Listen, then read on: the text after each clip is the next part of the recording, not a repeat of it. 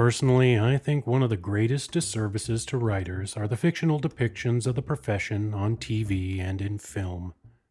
It doesn't matter what the temperament or personality of the writer is calm or wild, upscale or dive bar, instant genius or constant struggler. The reality that is portrayed is this professional writers have made it and are living the life that so many envy. This, of course, is total bullshit. Total bull shit. Being a professional writer is a job, plain and simple. If you are listening now and you have a job, then all the turmoil and emotions you feel when working that job apply to professional writers. Everything you feel, pro writers feel too.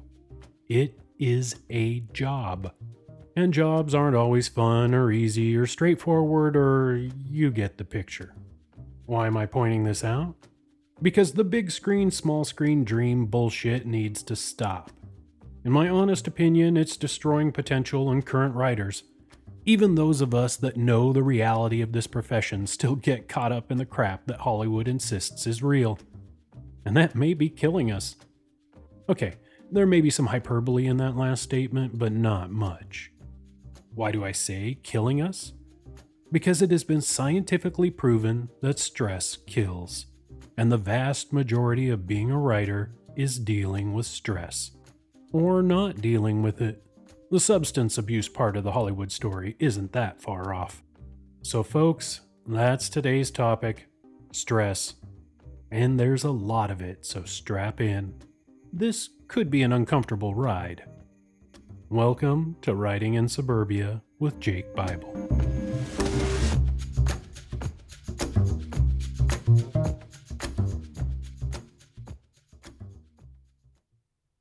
Hey, y'all. Just wanted to let you know that I have more than this podcast going on.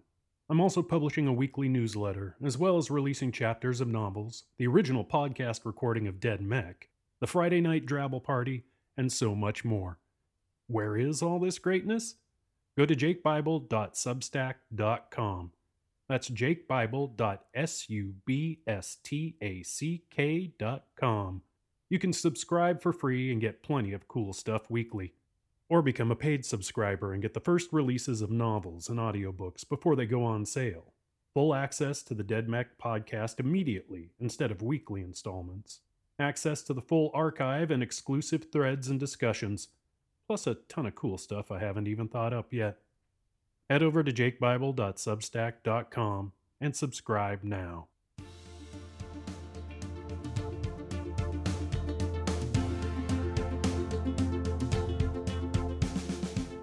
Again, welcome to Writing in Suburbia with Jake Bible. What is this podcast? It's a place where I talk about my career as a professional writer, my fiction, my dreams, my life and family, host other authors, eventually. Try out some new things, and just be real for a moment. I promise not to get preachy, to always be kind, and to be 100% honest, without hurting anyone. So, sit back and relax and prepare to be entertained. But before we get into the meat of the episode, how about some quick Jake Bible fiction news?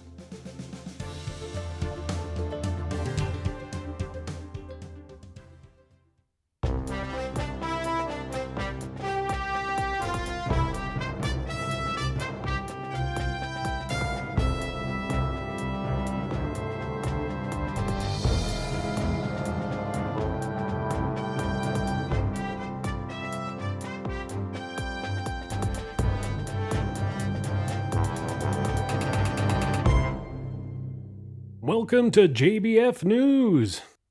Yeah. kind of hard to beat the actual news out there. As of this recording, there still hasn't been a presidential winner announced. Talk about stress. So, what's happening with me? Yeah, still no news on Roak 6. Still plugging away at Roak 7. I am seeing some new covers of my Kaiju series, so that's cool. Uh, I also have a secret project I'm working on. It's in the very beginning stages, but something really groovy may happen. It'll be a while, so no need to bother too much thinking about it, especially since none of you listening can even come close to guessing what it is. Seriously, you'll never guess. I'll announce when and if I can. Other than that, just business as usual. I said this last week and I'll say it again. If you are digging this podcast, then please give it a rating on your podcast app of choice. Review if you want, but those star ratings really help. Just click some stars, y'all. All right, that's about it. Time to move on from the news and get to the meat of the episode. Thanks, y'all.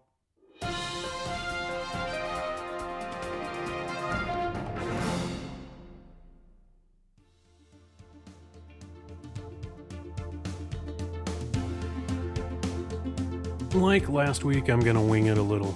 Okay? Well, alright, I'm going to wing it a lot. Sounds stressful, right? uh,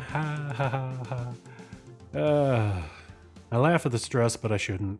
It's probably the greatest obstacle I deal with. And I know it's a huge obstacle that other writers deal with. I'm going to talk about the different stresses that writers get weighed down by, then I'm going to talk about what I do, or try to do, to mitigate that stress. So, um, here we go. And let's start with the big one, folks. Let's get right into that numero uno on the list a money. This is a job, as I stated in the intro. So um, you kind of expect some payment for the work. That's probably the biggest problem with being a professional writer. Um, not just the uncertainty of where the money's going to come from, but the constant, continual feast famine vibe thing, pattern, whatever you want to call it, that happens being a professional writer. It can be structured, feast famine, which, you know, a lot of professional writers who uh, have publishers, they get paid twice a year, every six months. That's big publishing, twice a year. Whew, think about that. You get paid twice a year and then you have to sit on that money and stretch it out for six months until the next payment. And you don't always know what the next payment is. Now, when I was working with publishers, and I still am, of course, because I still have books published with publishers, um, I've been lucky enough to get paid quarterly, at least with one of the publishers, quarterly. And um, that, that helps ease things a little bit, but at the same time, it means smaller amounts of money, which isn't necessarily true because, of course, it'd be a larger amount if you're waiting longer to get paid as it adds up. But at the same time, when you get those royalty checks or deposits into the bank account, they don't always look so promising. it's been for a quarter, it's been for three months, but still, ouch. Um, there's also the deductions. And um, that's something that I think a lot of people don't quite understand. Um, advances. Let's get into that super quick. An advance is an advance against royalties. Let me say that again. It's an advance against royalties. You're not getting paid, let's say, $5,000 um, because you sold your book. And I use air quotes when I say sold your book. Yes, you've technically kind of sold it to a publisher, and they're paying you $5,000 for the right to start the publishing process and all of that thing. But that $5,000 doesn't stay in your pocket. It will get deducted from the first round of royalties. So let's say you're lucky and your royalties are $25,000. Well, guess what? That $5,000 they already paid you gets subtracted out. And that's kind of the tricky thing, especially for a writer like myself who is prolific. And for several years, I based my income on being able to crank out a novel a month, getting paid a royalty for each manuscript. You know, each of those novels I turned in wasn't $5,000 each. Don't get me wrong there. Um, get paid that royalty, I mean, that advance, sorry, get paid in advance uh, every time I turn in a manuscript. Um, and then that advance would have to be deducted from my quarterly royalties. Well, if I'm able to crank out three novels a quarter, you know, one a month, that's quite a few thousand dollars that end up getting deducted from the quarterly. So I don't always and didn't always know exactly what my quarterly income was going to be. Um, I hoped it was good, always hoped it was good. You bet. Who wouldn't hope it's good? you got to hope that. But the reality, reality of writing and being a professional writer is feast and famine, heavy on the famine. So unless I had a new release out or something hit big, odds are all those advances were going to eat into my royalties and that check I got was going to be small. Yeah, that's stressful. The constant cycle of never knowing what you're going to get paid.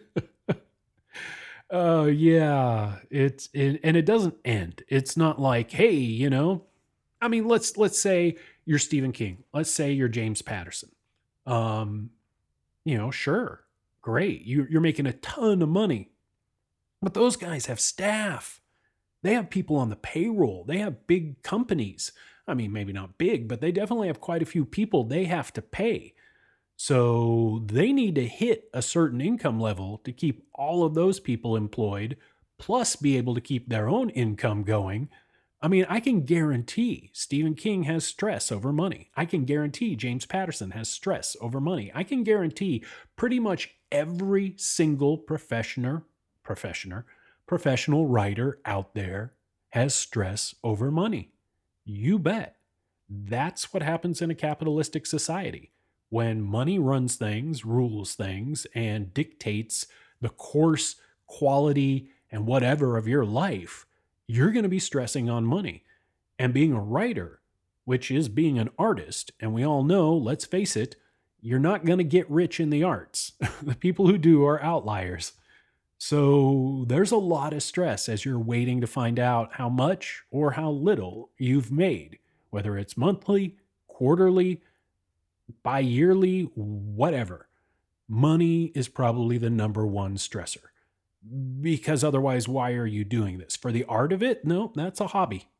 And I'll I'll be honest. Anyone who says, "Hey, writers should just be doing it for the love of it." No, that's a hobby.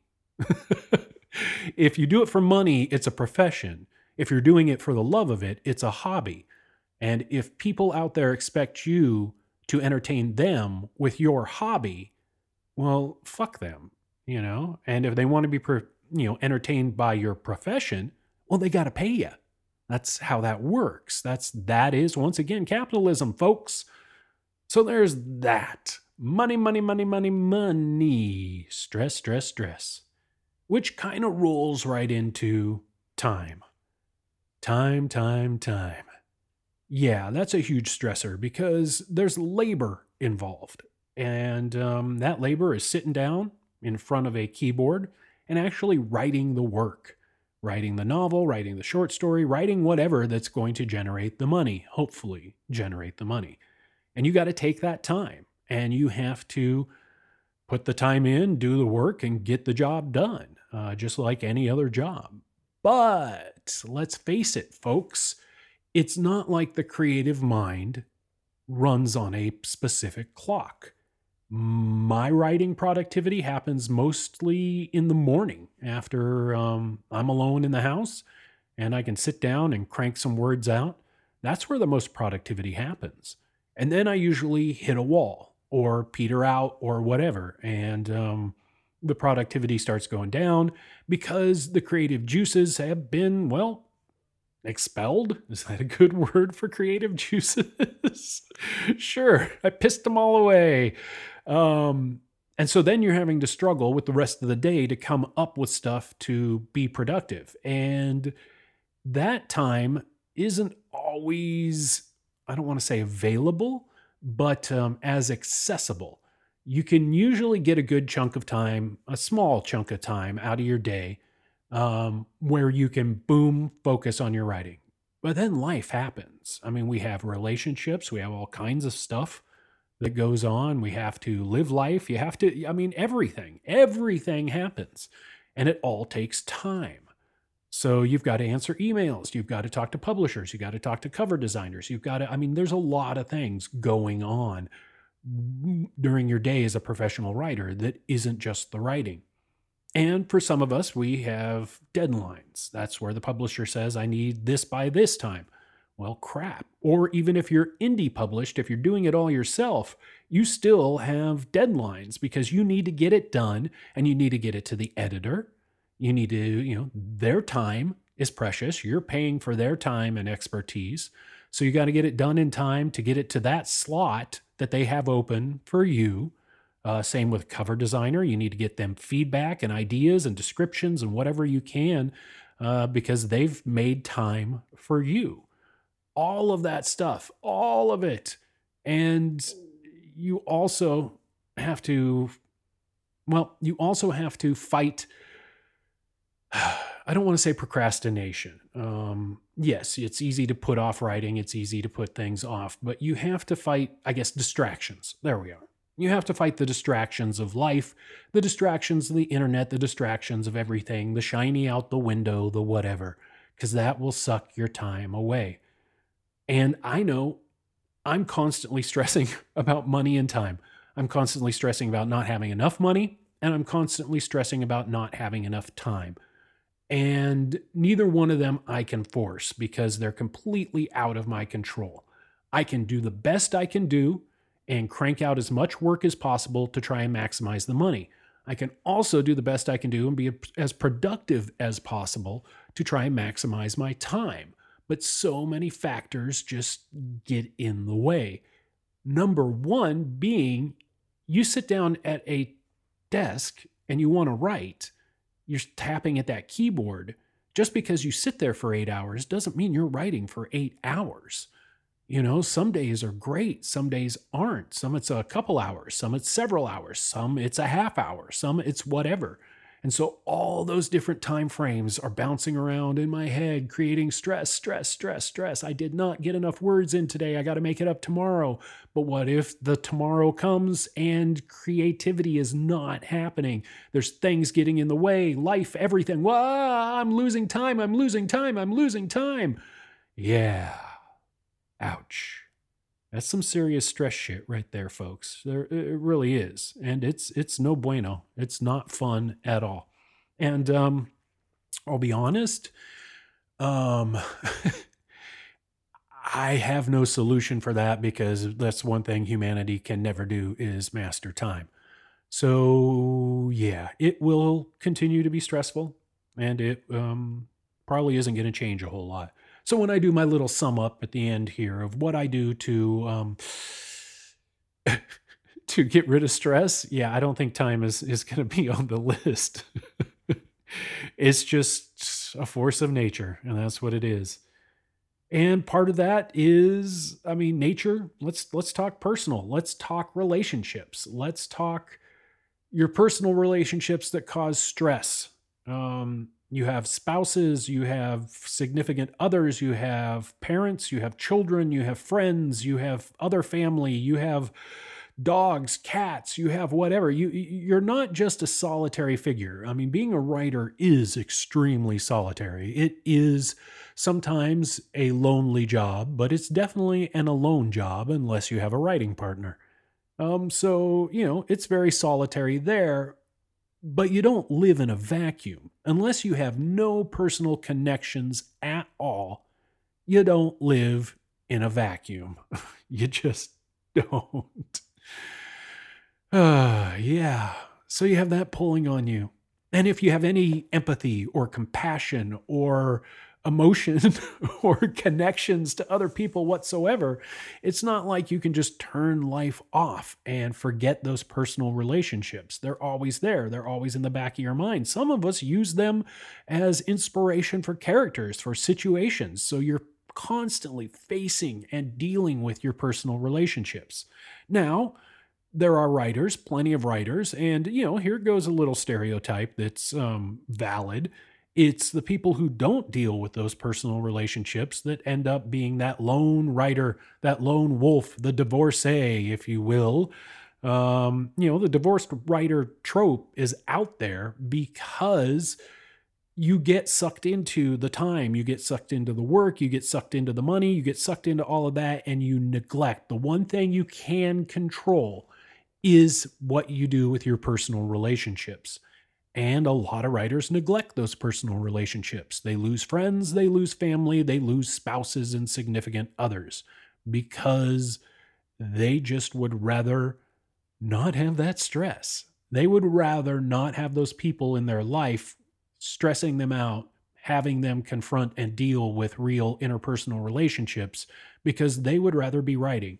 Or maybe they wouldn't rather be writing, but that's the choice they're making and that's the solution they have to whatever the personal relationship stress problem is. And it's sad and it's too bad. Um, something for me, I made sure that I wouldn't allow that to happen. And I'll get into that at the end. Um, so those are personal relationships, business relationships. Yeah, talk about stress there. Um, you're dealing with publishers, and their agenda is to sell as many books as possible and make as much money as possible. And that doesn't necessarily mean they want to sell your book. Hmm, a little clicky there. That doesn't necessarily mean they want to sell your book. That doesn't mean they want to see you. I mean, they do. They want to see you successful because that makes them money. But they have tons of other writers to deal with and other books to deal with. And the stress of knowing you're not the focus for this publisher, it gets a little much. I have had to apologize in many an email um, because my tone in the previous email was accusatory and downright rude. Um, because I get thrown a question, get thrown a problem, get thrown a dilemma, get thrown a situation, get thrown whatever at me, and it ticks me off because I'm stressed. And so I react poorly, uh, not thinking of the other person, not thinking of the, uh, you know, that they have stress too. And, um, you know, I got to, you know, eat a little crow, kiss a little ass, do a little whatever, and say, hey, sorry about that. Yeah, things are tough right now. I didn't mean, you know, to be so rude. Um, but then you have that weighing on you Your stress causes a reaction in a business relationship, and uh, you don't know if you've truly damaged it or not because the vast majority of our interactions with our publishers and other people in this business is through email, and we all know that inflection gets lost. Um, you don't see body language. You don't, you know, the, the communication through email is not ideal, um, especially in something where stress and emotions can run high. And that's publishing, baby. That's publishing. Stress and emotions run high. Um, the other thing about business relationships is, well, did you, in a way, it's like interpersonal ones. Is did did you make a right choice? Um, you know, you're you're. It's like a marriage in a way when you choose a publisher. Um, and it isn't just them choosing you; it's you choosing them. You got to make sure they're the right fit and there's going to be the stress of second guessing. There's going to be the stress of, okay, this person was great in the beginning, but now I'm not hearing from them. Now deadlines are being missed. Now, blah, blah, blah, blah, blah, all that. Expectations are not being met. And that causes a great amount of stress. Now, is it a one time thing? Is this just now? Is this ongoing? Is this going to be forever? Is this who this person is? Is this how this relation excuse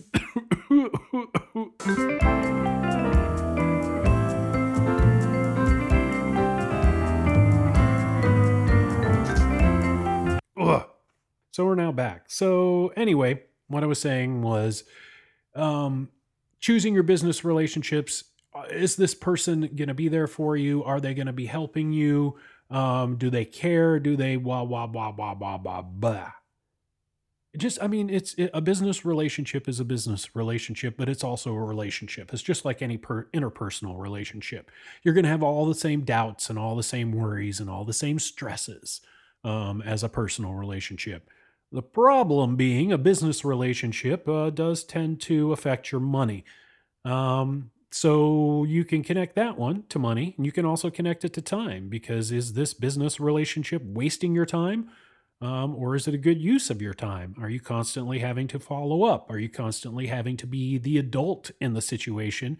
Are you constantly having to second guess everything that uh, that business relationship person does, whatever decisions they make, because they are making maybe a 50 50 good bad ratio? Uh, yeah, there's there's a lot that goes into that. So you've got your money stress, your time stress, your personal relationships stress, your business relationship stress, and what goes along with that business relationship stress is the contracts. Oh, if you have an agent, that should take some of that stress off, hopefully. If you don't have an agent, well, you don't have an agent. But the one thing you have to worry about is being taken advantage of. And I have signed several contracts where I am pretty sure I'm not being taken advantage of. I'm great with contracts, I'm great reading them. But then as we get into the business relationship, I realize there's one part of one clause that this business, this publisher, really relies on in order to, well, control, manipulate, disregard, do whatever. It is their defensive wall, and it can be innocuous. It can be something very, very small. And um, then it snowballs into something else. And then you've got the stress of thinking, well, it's, is it, is, is it the stress of being taken advantage of? Probably not as much. It's more a stress of embarrassment, a stress of thinking, wow, this person put one over on me. Um, and I can't really talk to anyone about it because I feel guilty and shitty and I'm going to look like a fool. Um, so there's that. That's a huge part of the worry of being taken advantage of is your image, your self-image, your self-esteem, all that crap that goes into that. I mean, you know how it is. Uh, you've been taken advantage of. I've been taken advantage of we've all worried about being taken advantage of. So all the stress that goes into whatever that situation is, it's it's the same here. It's the same being a professional writer. It's exactly the same feeling, and um, it's a lot. It definitely is. And then we get into well, rejection, and the vast majority of what you're going to be dealing with as a professional writer. And for readers out there and fans that are listening, um, the vast majority of what professional writers deal with is rejection. You get way more no's than you get yeses. And the reality is, is it's probably eight to two, 10 to one, you know, something like that, whatever, 10 to 1 ratio. Yeah, let's say, let's say 10 to 1. I think that's good math. That's easy and it's probably realistic. For every acceptance you get, you get 10 rejections. And I don't think I'm off on the numbers there. I think that that makes a huge difference, definitely. Um yeah, I think I think 10 to 1. Let's go with that. You send out queries. You're, you you send out let's say, you know, 10 queries. Well, odds are 9 of those queries are going to be complete rejections. Okay, let's back up a little. Odds are 10 of those queries are going to be rejections. And then you send out 10 more queries and you get rejected 10 more times. And you send out 10 more queries and you get rejected 10 more times. And you send out and so on and so on until maybe you hit 100 queries and maybe you've had 10 responses out of those queries. Probably not. Probably maybe five responses out of those hundred queries. So my 10 to 1 ratio is is is flawed. And if you heard me stumbling over that whole 10 to 1 ratio thing in the beginning when I was talking, it's because my brain was thinking it through. And the quick math in my head was saying, mm, 10 to 1 is pretty optimistic, dude. so the reality is, is out of a hundred queries or whatever, connections, touches, blah, blah, blah, submissions, you're probably, probably going to get five acceptances. Yikes. That's a tough one. Um, the good thing about this is, is you build thick skin, or you should build thick skin. Um, the bad thing is, is a lot of people uh, tend to self-medicate and try and make the rejection and feelings go away. Hey, I got rejected today, so I get an extra bourbon or two or three. Hey, I got a rejection today. I get four bourbons. Hey, I got a rejection today. You know, I'm just going to go buy a bottle. Um, it snowballs quickly because if you're thinking you're getting 95 rejections, that's a lot of bourbon, folks. And um, your liver's not going to like you. it's not. So, yeah, stress of rejection is real. Um, hopefully, you build a thick skin. Hopefully, you don't self medicate on it. Um, but it is truly, truly, ouch, real. And then on the flip side, success. I used to give the advice, and it was the number one thing I used to say the most, um, but I don't say it anymore uh, as much, is be prepared for success. People are like, what? What do you mean? Success is success. No, it's not. Um, here, a perfect example lottery winners. People who win a lot of money in the lottery, uh, the vast majority of them report afterwards that their life is worse off after they've won that money. Now, think of that. They just got a huge chunk of money. People are all of a sudden overnight millionaires, and their life is worse off. You, that's success, right? Getting all that money.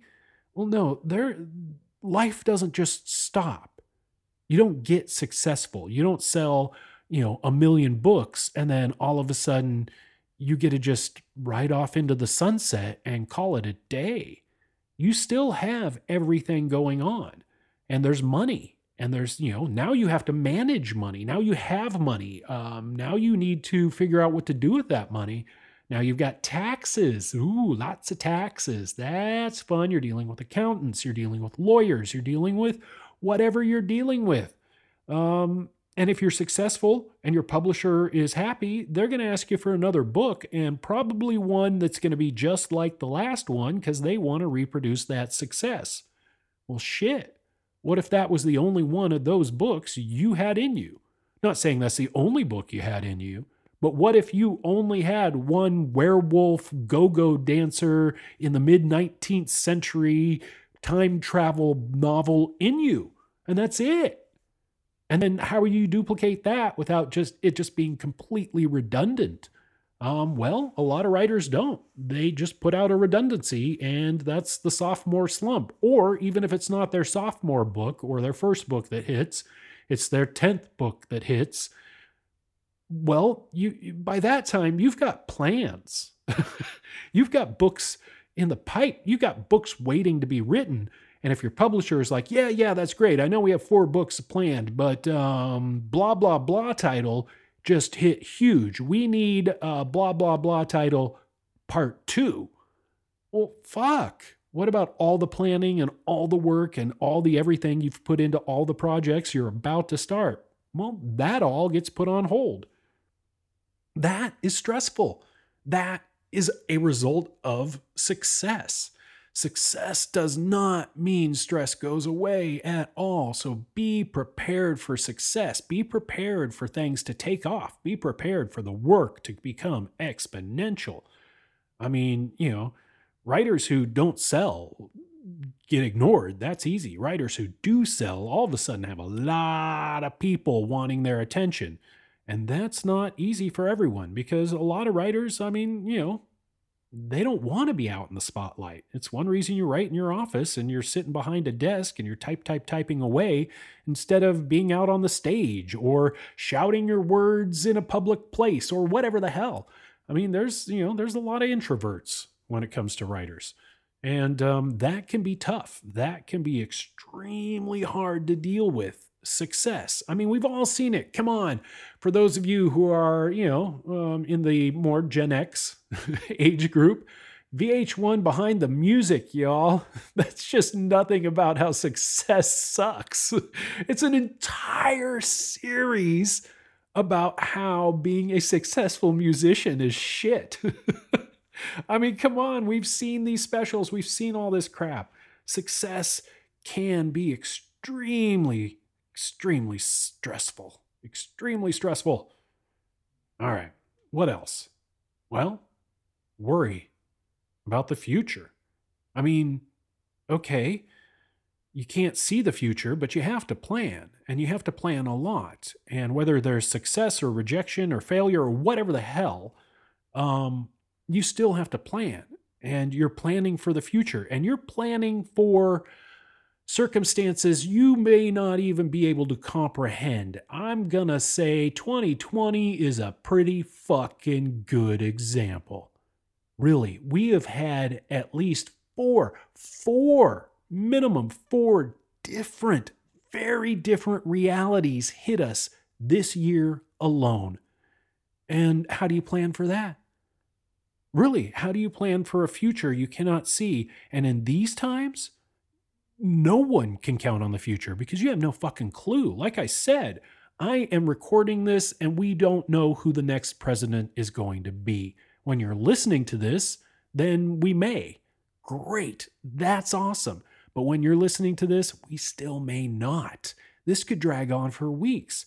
How do I plan my future? How do I plan writing anything that may be set in a contemporary setting at all if I have no idea who the next president is going to be? How do I plan writing anything if I have stress and worry about my personal relationships um, because they're in the crossfires of demographics that the current presidential administration isn't too happy about. Um, I worry about my friends. I worry about my family. I worry about what they're going to need. Will I be able to be there to support them? I can't see the future. I don't know. So the best I can do is just plan some projects, have a checklist, and know what I need to do next, and know that it could change at any time. Whew. I mean, even the most structured writer, even the best planner and organizer in the world they aren't going to be able to predict anything and they they aren't going to be able to handle it all with perfection hopefully maybe handle it with grace but maybe not i mean these are weird ass times y'all weird ass times right now and if 2020 has taught us anything who freaking knows what the future will bring and to say the future could be outlandish is not being outlandish because holy crap, look at our times we're living in. This is nuts.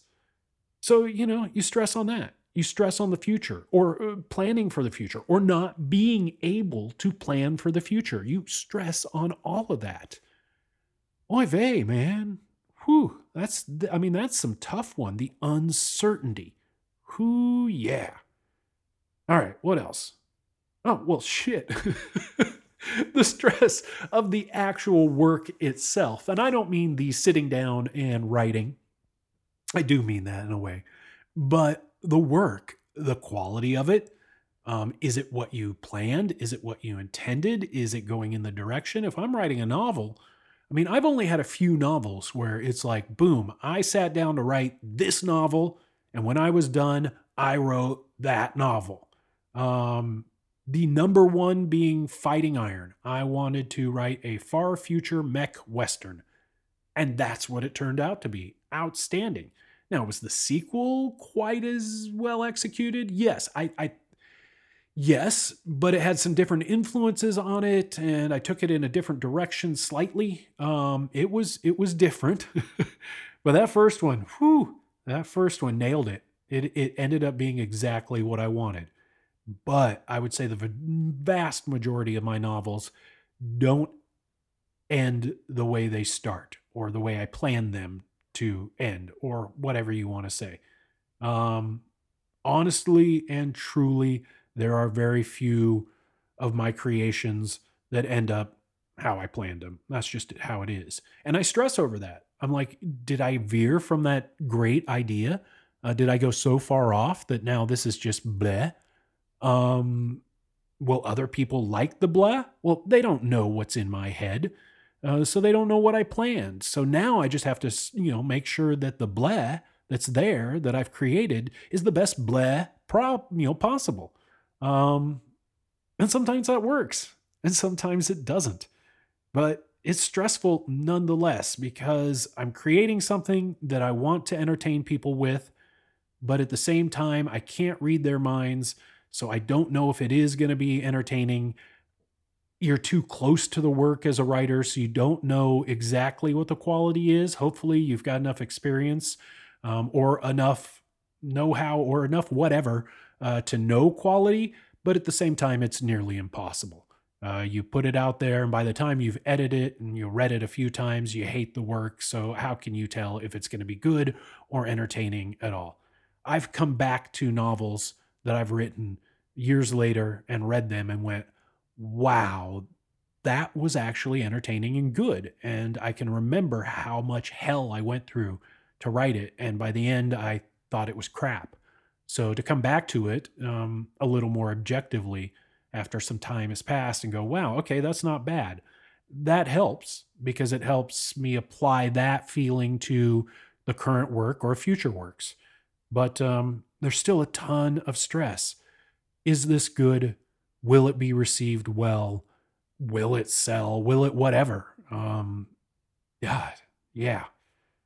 And that, you know, brings us to kind of towards almost to the end failure. Um, yeah, the constant, the constant, never ending fear of failure. Now, I don't have much doubt. I really don't doubt myself a lot. I don't doubt my work a lot. I don't doubt my decisions a lot, but I fear it all.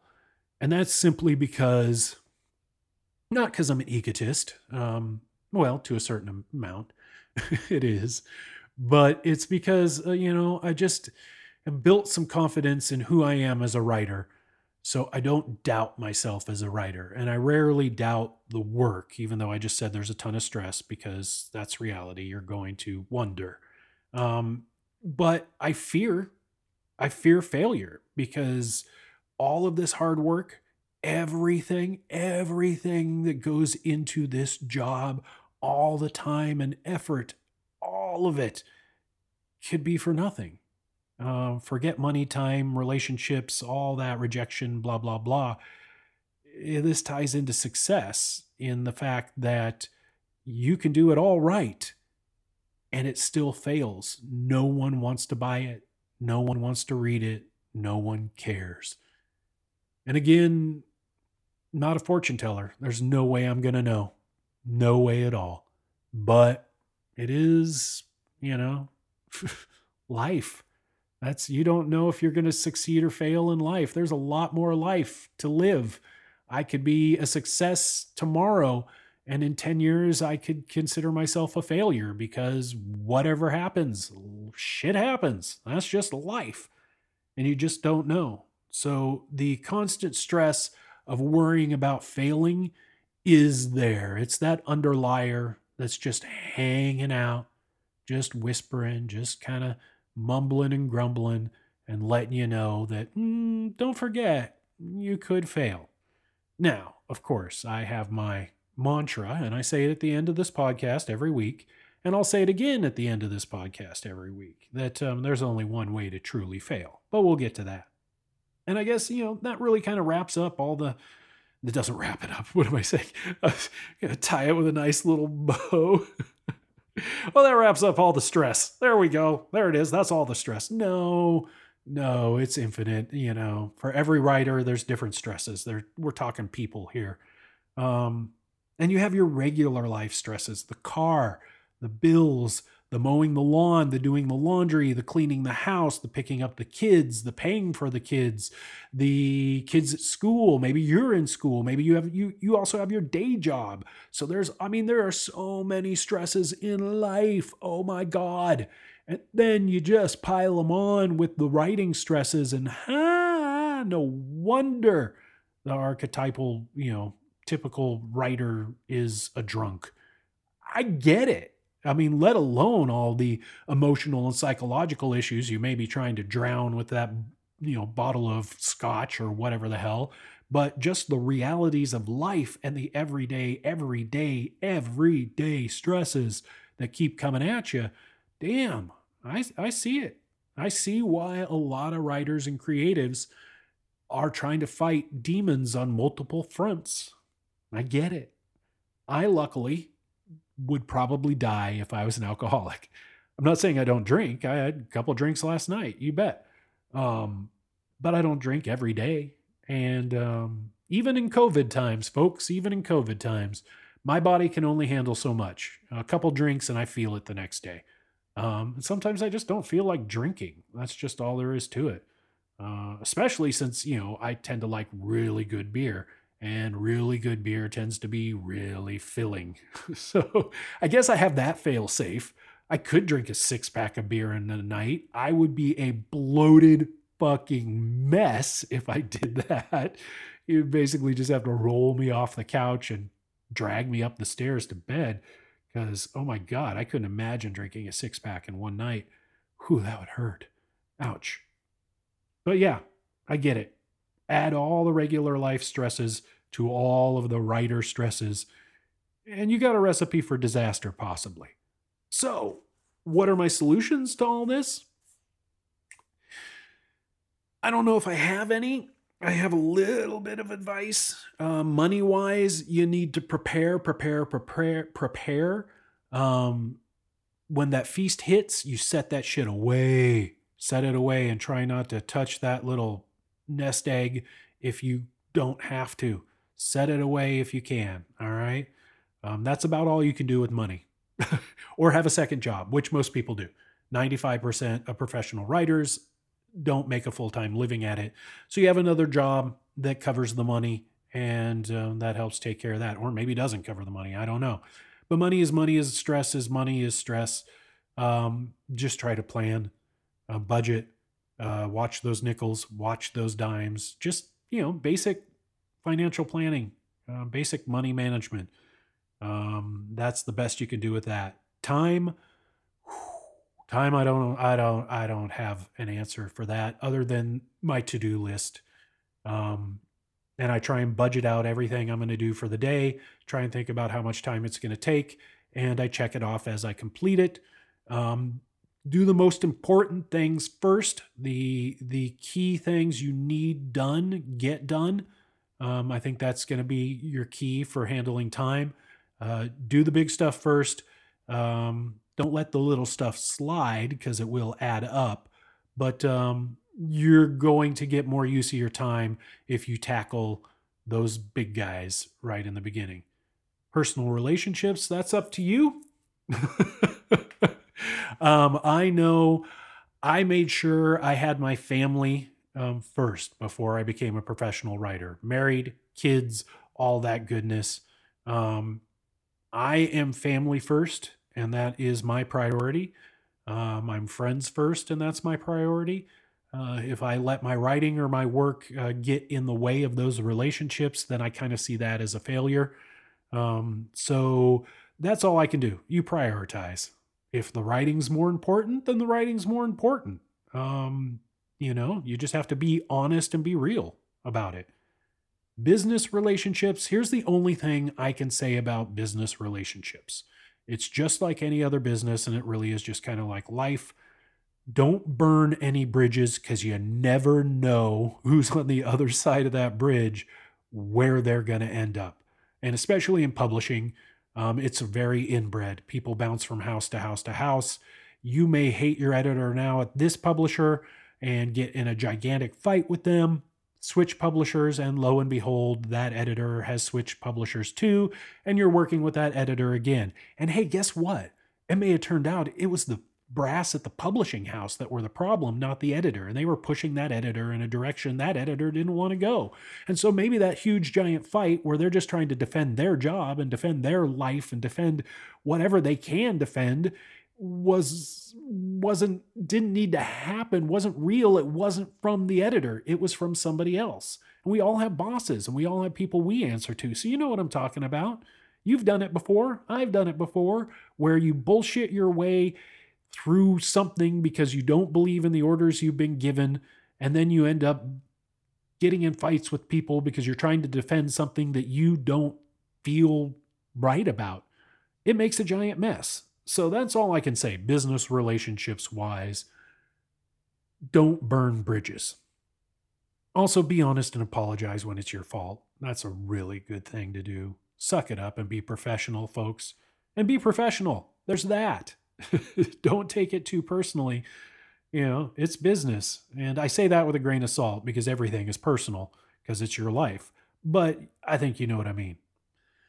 Um, the stress of being taken advantage of, have allies, have friends, have people you can um, rely on to get advice from and run stuff by. Don't make all the decisions yourself. Run stuff by people that you trust and get their opinions. You may not agree with their opinions. You may not go with their opinions. You could give a shit what they tell you. But sometimes just the exercise of running something by someone else will help you see problems and flaws in there. Um, other than that, let's see rejection. Don't do drugs. Stay off the smack. Don't become an alcoholic. Rejection is just part of it. It it isn't personal and you just never know. I've said this a billion times. Your manuscript may get rejected simply because the person reading it had a crappy breakfast burrito and they are about to literally crap themselves at that moment and they just can't focus on your manuscript and it ends up in the rejection pile. Seriously, we're talking with people. Anytime you're dealing with people, you're dealing with flaws. And that means that the rejection you get may not be about you. So just remember that. It may not be about you. Success, how do you deal with that? Just try and plan, try and be grounded. Um, having good personal relationships makes a difference. Having, again, the same as being taken advantage of, also having someone you can talk to, um, run things by, that's going to help with success. Um, be real. Know your squad, know your tribe, know your people, and know who you can rely on because you're probably going to have to rely on them more in success than you did before. The future? Yeah, I ain't got one for you on that. Um, what happens, what happens. That's, you can't predict the future. Try and let it go. I know it's not easy. I don't. I, I hang on to things and worry, worry, worry. But I also try and let it go and just realize I don't have control over the future. Uh, we have very little control in life, folks. We really do. Um, then that kind of brings us to the one thing we sort of can control, which is the work. How can you handle the stress of the work? The work itself. Is it good? Is it the right genre? Is it going to sell? Is it going to whatever? The actual work itself. All you can do is put your head down and type out those words and just try to be honest with yourself at all points. And that's that's all you can do. Just try to be honest. And that's the only way you're going to get even a handle on the stress of is this good or not. Um, you know, I guess the imposter syndrome of I'm not good enough, I don't deserve this, I I'm not the writer that that person is. Yeah, that's something you you've you've got to get rid of imposter syndrome. It's hard enough being you let alone inventing an imposter persona. Um, so just be honest and be honest with yourself about the work. And then the stress of failure well we'll get to that later. And the stresses of regular life holy shit i don't know man. I don't know. The stresses of regular life i don't know that's life. And there is a bazillion dollar industry based on self help and all of that that'll get you through that. Find what you can, whether it's belief in a higher power, belief in a lower power, belief in no power, no beliefs, uh, hiking, everything. I, I hike, get out in nature, go for walks. Ah, and that's the one thing, something I, I, I'm glad I got to here is the number one thing you can do to relieve stress. The number one thing, and I'm glad my mind got me here exercise, physical activity. And even if you're disabled and have issues with physical activity, do something that's the equivalent. Get out of your head and into your body if you can. Go for a hike, go for a run, go for a walk, take the dog out walk the park, go to the lake, go to a river, go to whatever you need to do, play games, whether it's basketball, even by yourself, uh, whatever you can do. Just get out of your head and get into your body because a healthy body will help handle the stress better. You will be physically more.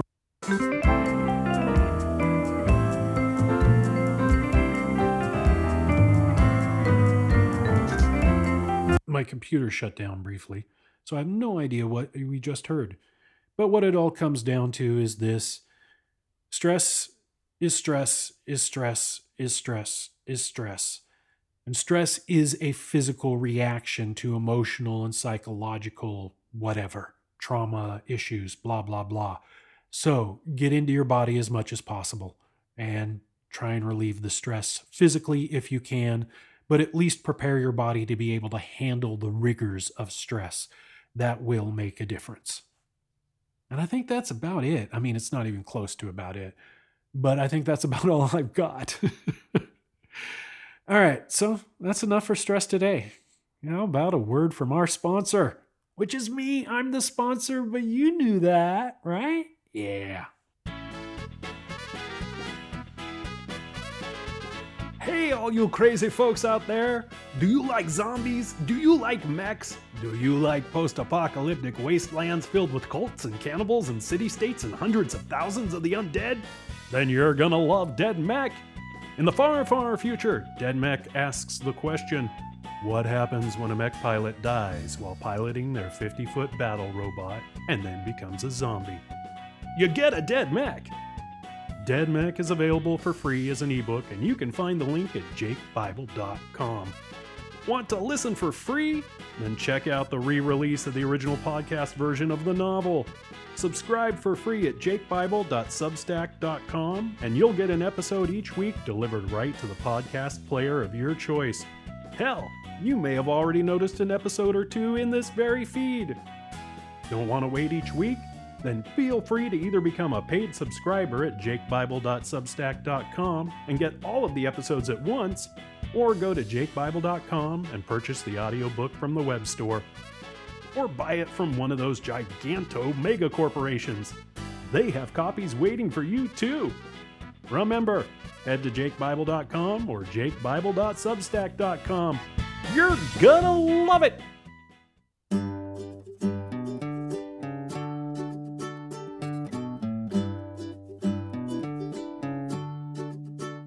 Was that crazy polka music stressing you out? Just a little bit? Yeah, sorry about that. All right, so we've reached the end of another episode. Whew, I feel relieved, a little stress off my shoulders there. It's amazing. And as always, I have thank yous. Thank you for listening. Thank you for reading. Thank you for participating in the discussions. Thank you for being you and digging my insanity. Just one big thank you and I really couldn't do this without every one of you. I mean it. And before I go, we're going to get into that failure thing because there's something to always remember. You can only fail if you quit. Life, writing, everything is a long game, so keep at it. I'll talk to you all next week. Cheers, y'all.